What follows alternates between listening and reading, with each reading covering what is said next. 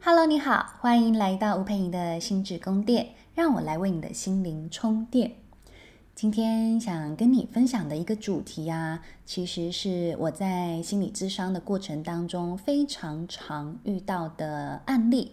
也就是有一些人呢，他会来找我谈人际关系的困扰哦，包括他在人际关系里头啊，他非常的害怕被讨厌。或者他有一些他觉得很不健康的关系，很厌烦的关系，可是他却不知道要怎么断开来哦。他很不懂得拒绝别人，然后他很容易在关系里头委曲求全哦。那我常常都会把这一些人他们的这样子很难去拒绝别人的行为，会把它有点就是归类在，哎，你是不是在关系里头很害怕被讨厌呢？好，所以其实有很多的人际困扰啊，它多少都跟那种我真的很怕被别人不喜欢，然后我我感觉哈，如果他不喜欢我了之后，他会到处去说我的坏话啦，会有很多的闲言闲语啊，让我在别人面前会有一种很难做人的感觉。哦，你会不会在人际关系里也有这样子的困扰？如果有，那我就来跟你分享一下这样的故事。我有个学生呢，他就告诉我说，其实他从他的那个中学之后，他就跟一个朋友非常的要好，但是他也不知道为什么，在长大了之后，他就觉得他这个中学的朋友让他有一点困扰。哦，因为他这个中学的朋友呢，脾气很大。很喜欢就是呃跟人发脾气，然后如果假设你今天想要吃牛肉面，他想要吃意大利面，他就会跟你发脾气说：“哎，你真的很不够朋友哎，好，你为什么这么自私，只想到你想吃的东西，你都不会顾及一下我的感受？”那就会觉得说：“天哪，这样的朋友也太幼稚了吧？”那或者是他有时候可能批评某一些女星啊、艺人啊，他都会说：“啊。”真的是没有两把刷子，还敢出来秀大腿，哦我真的觉得好丢脸。反正就是他这个朋友啊，就是会很喜欢用各种他觉得很不让人舒服，而且有点羞辱性的语言去评价别人。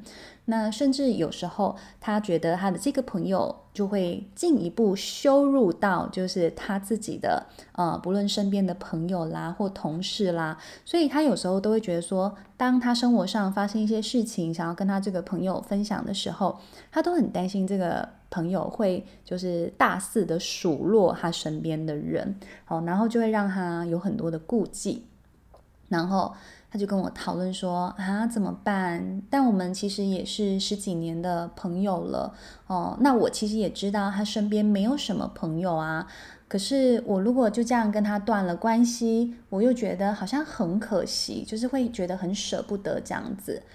然后我就问他说，嗯，可是啊，我这样听下来啊，你这个朋友他其实不太有同理心诶。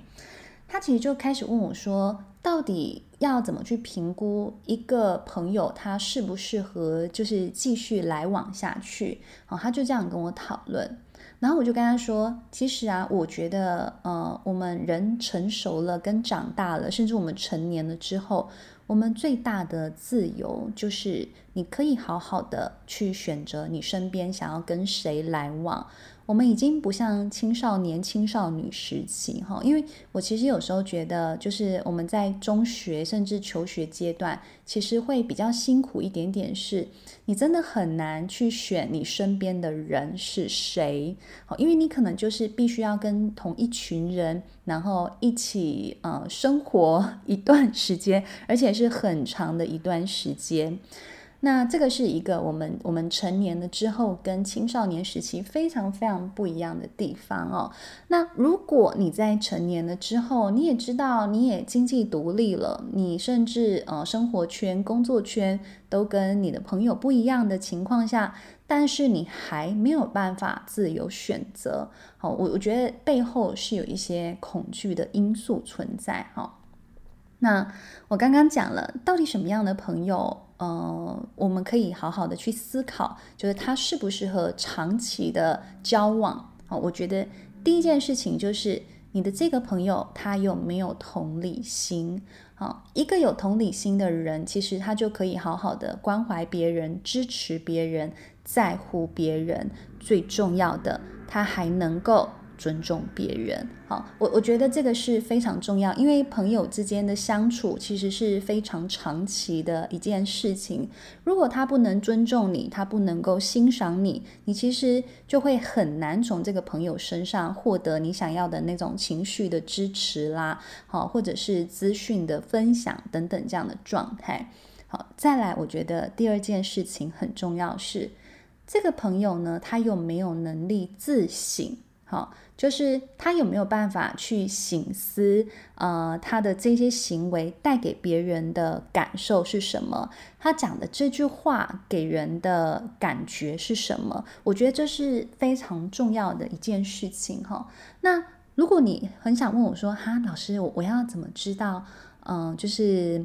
我这个朋友他有没有自省能力？好，我会跟你说，你其实就可以跟他讲说，哎，我觉得你用这个语言去评价那个艺人，或你用这个语言评价我的朋友，其实让我觉得很不舒服。你去听他的反应，因为如果有自省能力的人，他可能会有点惊讶，你这样子点醒他之后，他可能就会想，哎，对耶。我如果设身处地的去感觉，然后这时候他就会运用到他的同理心嘛。我如果设身处地的去感觉，我的家人、我的好朋友被别人这样评价的时候，我可能也会不舒服。那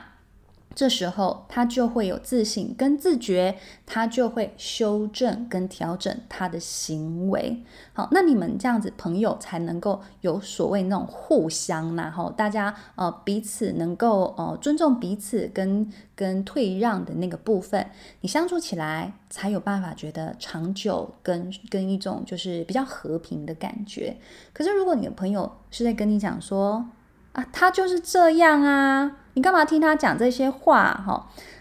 或你知道这个反应就是比较是呃，反正千错万错都是别人的错，哈，他没有任何的错，他讲这样是理所当然的，你不应该去指责他，他反而会觉得你这样点出他是一种对他的批评，然后反而认为你没有跟他站在同一阵线上，好，你很不够朋友。的这个时候，其实我会建议你就要提高警觉，好，就是也就是说，你可能跟这个朋友的关系最好可以稍微拉开一点，好，因为它在意味的是，当有一天你真的跟他想法非常不一致的时候，你就被他划分为外人，而这个外人。的感觉呢，他接下来很有可能也会很不留情的对你有非常多的抨击。好，所以我觉得这是一个呃，我们可以去思考一下的。好，那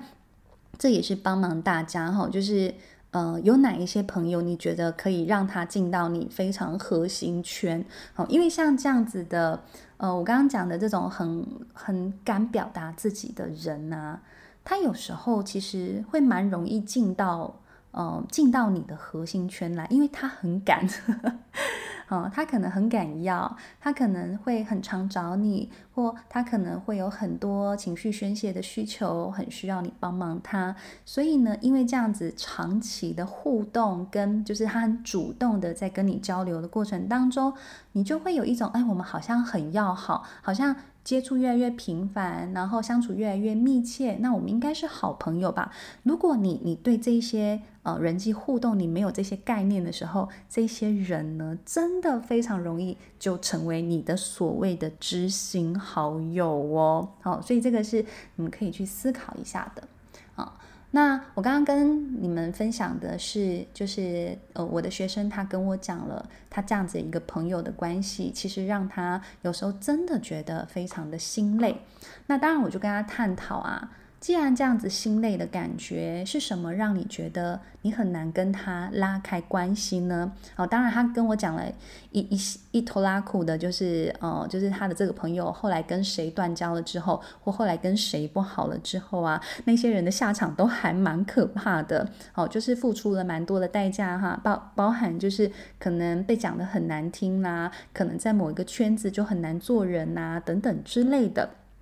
他就这样说。好，那当然，他最后又补了一个，我我觉得其实是蛮关键的恐惧。他就说：“老师，他跟我，好，我现在的这个朋友，他跟以前欺负过我的那一个人非常的要好，他们到现在呢，其实都是还不错的朋友。然后我那时候听了，我心里就会 always 想说，哇，天哪，物以类聚，沆瀣一气啊，哈，怎么会是长这个样子呢？好，可是我觉得，呃，如果你曾经在人际互动里头啊。呃，国小也好，国中也好，学生时期你有被霸凌过？坦白讲，你真的真的会非常害怕跟你不喜欢的人断交。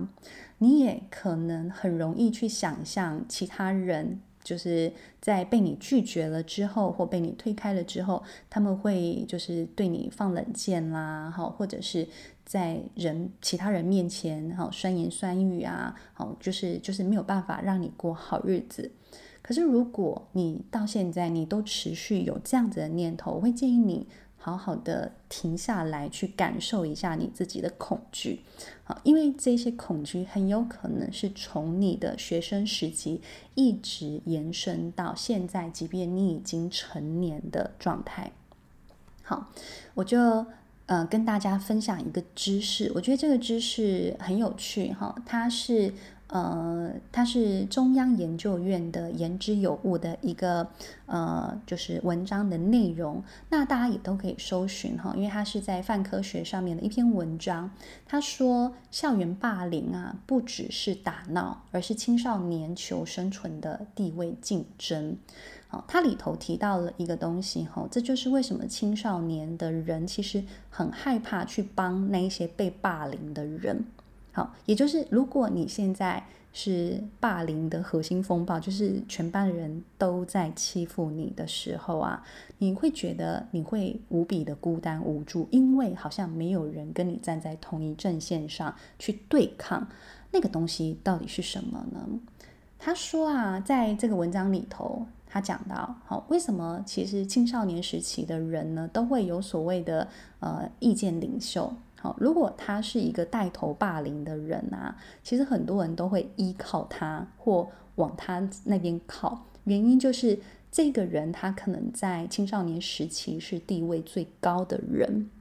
好，那他也许大家不一定是就是真的很喜欢他，但大家很害怕他。好，可是在这个文章里头，他就说啊，如果你有一个你很喜欢的朋友呢，好，他可能哈，他平均就。可能只有一个同学，其他会有一个同学讨厌他。好，所以意思就是越受欢迎的人啊，好，其实喜欢他的人真的就是越多。好，可是如果你自己不喜欢好的一个同学，他就很有可能会平均被另外九个同学讨厌。好，我觉得这个数据是很有意义的，因为它代表的是就是。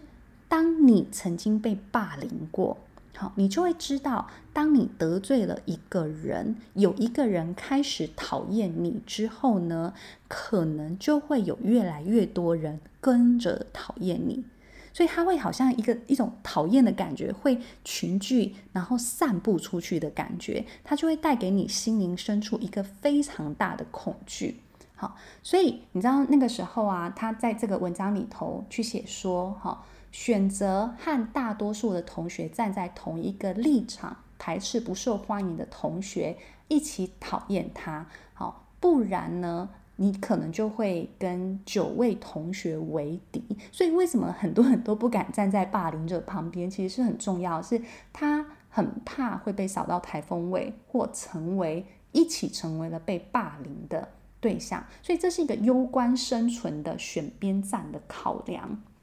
可以选择，可以解释了为何同学们会对班级当中的霸凌行为就有一点视而不见，或者是成为那共犯结构。其实大部分的人都设法想要存活下去，所以没有人敢去冒那种就是啊、被讨厌的这样子的勇气哈。好，所以讲到这里，我到底想要跟大家说的是什么？好，我说了，其实那个被讨厌的啊。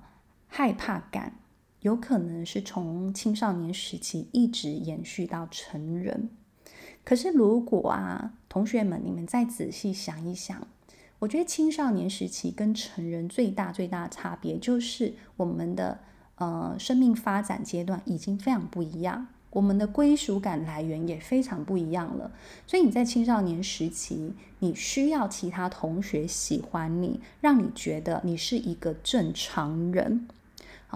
然后你在那个情况下，你非常需要一个全班同学的一种群体归属感，所以你很有可能会干嘛？就会变得很人云亦云，就是别人说，哎，他真的超讨人厌。然后你想一想，说，哎，对对，他真的好讨人厌。你就会，你知道，这叫不假思索的，然后缺乏独立思考的能力。可是你知道，到了成年之后，我们的归属感来源不再是同侪，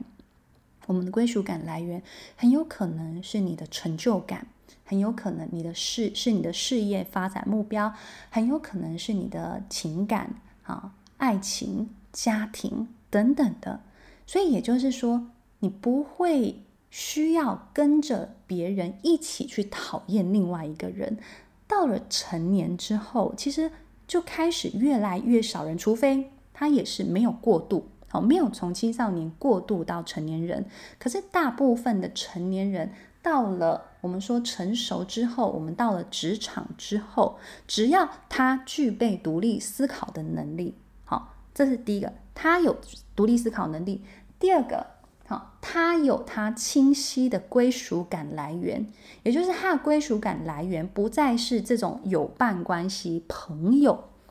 的一种状态的时候，他就不需要透过。跟着某一个朋友一起去讨厌谁谁谁而获得归属感，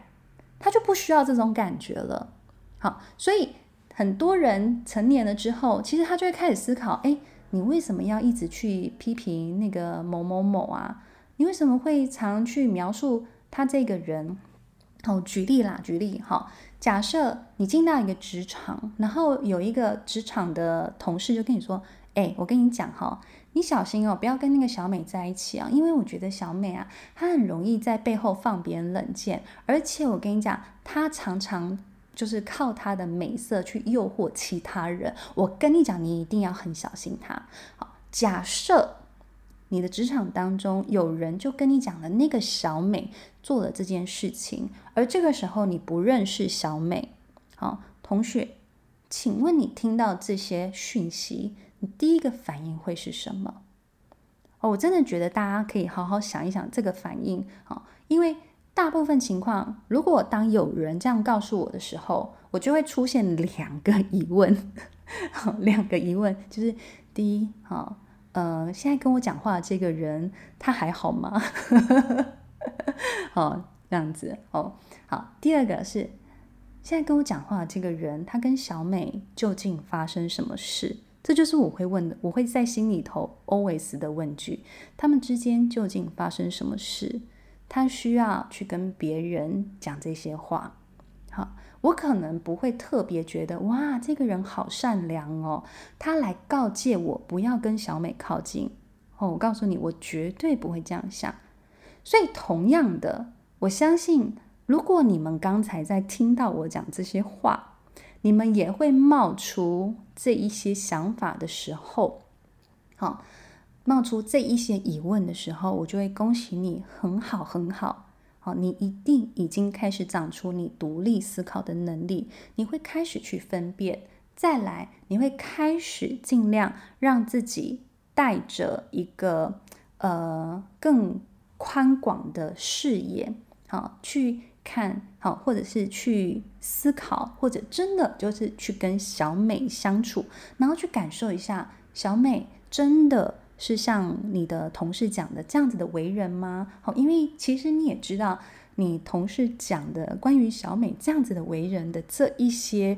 嗯描述，其实有一点强烈了。好，或者是那个批判性是有一点强的时候，其实你真的就可以退后一步，好好的去思考。所以，当你在我们听完这样子的例子之后呢，你有能力去思考之后，你其实就要回来跟自己说，好，就像是我跟我这个呃学生讲，我就说，哎，你有没有发现，当你的朋友啊在跟你批判其他人的时候，在批判其他人，哈，例如他可能也批判了呃小黄，他也批判了小白，好，然后就会说啊，你知道那个小黄啊，真的是有个自私自利的一个人呐，好，或者是他批判了小白，哈，就是嗯。就是很喜欢利用别人呐、啊，很喜欢剥削别人呐、啊，真的是一个超级讨人厌的人呐、啊。例如他可能讲了小黄跟小白的这些讯息，然后我就回头问我问问我这个学生，我就说，请问呐、啊，当他这样说小黄跟小白的时候，你现在你此时此刻有完完全全的相信小黄跟小白就是这样的人吗？然后我这个学生也非常可爱，他就跟我说，诶。没有诶，我只会觉得说，我这个朋友干嘛用这么强烈，用这么强烈的语言去评价别人呢？我就说，那不就对了吗？你就是你自己的解答，你帮你自己解答了这一切，不是吗？好，所以我就让他更清楚地看见说。当你如果想要跟这个很爱评价别人、很爱从背后重伤别人的这个朋友，啊，去疏远之后，是的，你的确很担心他会讲一些话去重伤你，啊，或者是让你可能在你呃，就是中学啊，我们可能是国中的圈子也好，高中的圈子也好，难做人。可是很有可能呢，这里头都是你的想象。而其实你也很清楚知道，你的国中的同学们跟高中的同学们，其实有非常非常多人已经很清楚的知道你现在这个朋友的为人到底是什么样子的时候，你不觉得很多谣言它就可以不攻自破吗？好，那我们可以去提醒自己的是，我会不会一个不小心，我又落入了我中学那一个有就是。被一个霸凌者讨厌，然后你就觉得这个霸凌者好像有非常大的呃渲染力，好，就是我们说妖言惑众的能力，就好像他很有能力去让所有的人深信你就是一个糟糕的存在。好，他们现在真的有这样子的能力吗？好，所以我就想要请大家可以好好的去思考一下。好，因为他讲的这个，不论是他现在的朋友，或者是过往曾经霸凌过他的朋友，哈，我觉得其实这些人经历了这种我们说学生时期都是不断在欺负人的情况下，其实说真的，他们到了成年之后，或者是其实他们在学生时期，很有可能他们就已经濒临人际破产跟信用破产的情况，所以的确很多人对于呃他们这一些人所讲的话，其实都会打很大的问号。好，那我想其实我觉得讲到这里，其实大家都还是要保守一下自己的心。哦，当你要去评价别人的时候，其实真的要思考一下，你这个评价了别人之后，别人究竟会怎么？观察你，好，或者是看待你这个人，好。那当你很害怕、很害怕被评价的时候，你也可以问问自己：诶，我是不是又掉回了那个小时候，觉得一个人讨厌我，全世界的人就会跟着讨厌我的恐惧感里呢？好，那如果是呢，就请你好好的提醒自己，跟安抚自己。然后呢，有时候我们加一点，就是对霸凌啦、对青少年的一个心态的认识，就能够帮助你好好的走过这个很害怕被讨厌的状态喽。好啊，我们这一集讨论的就是，如果你真的很害怕被讨厌，你可以用什么样的呃思考方式来帮忙自己。听到这里，如果你想要更系统性的了解人际关系怎么提升，哈，或者是你有过往的一些人际伤痛想要修复，我们在爱心里呢有人际安全感、人际伤痛修复班的线上音频课程哦。好，在这个课程里头呢，我们会带领你去了解到你过往的受创经验，哈，包含霸凌、排挤或背叛这些人际关系，你怎么样能够探索跟疗愈自己。而在课程的部分呢，我们有五大板块哈。第一个是帮助你打开人际不安历史，第二个是贴近人际伤痛全貌，第三个帮你积极疗愈人际伤痛，第四个重建人际安全感，跟最后一个拉起深度人际连接。好，在这些课程里的内容呢，相信可以帮助你系统性的探索跟疗愈这个曾经在人际互动当中受伤的你。好的，谢谢你的收听。如果你喜欢我们的音频呢，都欢迎你可以分享给你身边需要的朋友哦。那也欢迎你能够为我们的 Podcast 点赞、留言哈，五星评分一下哈，让我们会越来越多制作我们这样 Podcast 内容的动力喽。好，谢谢你喽，我们下次见，拜拜。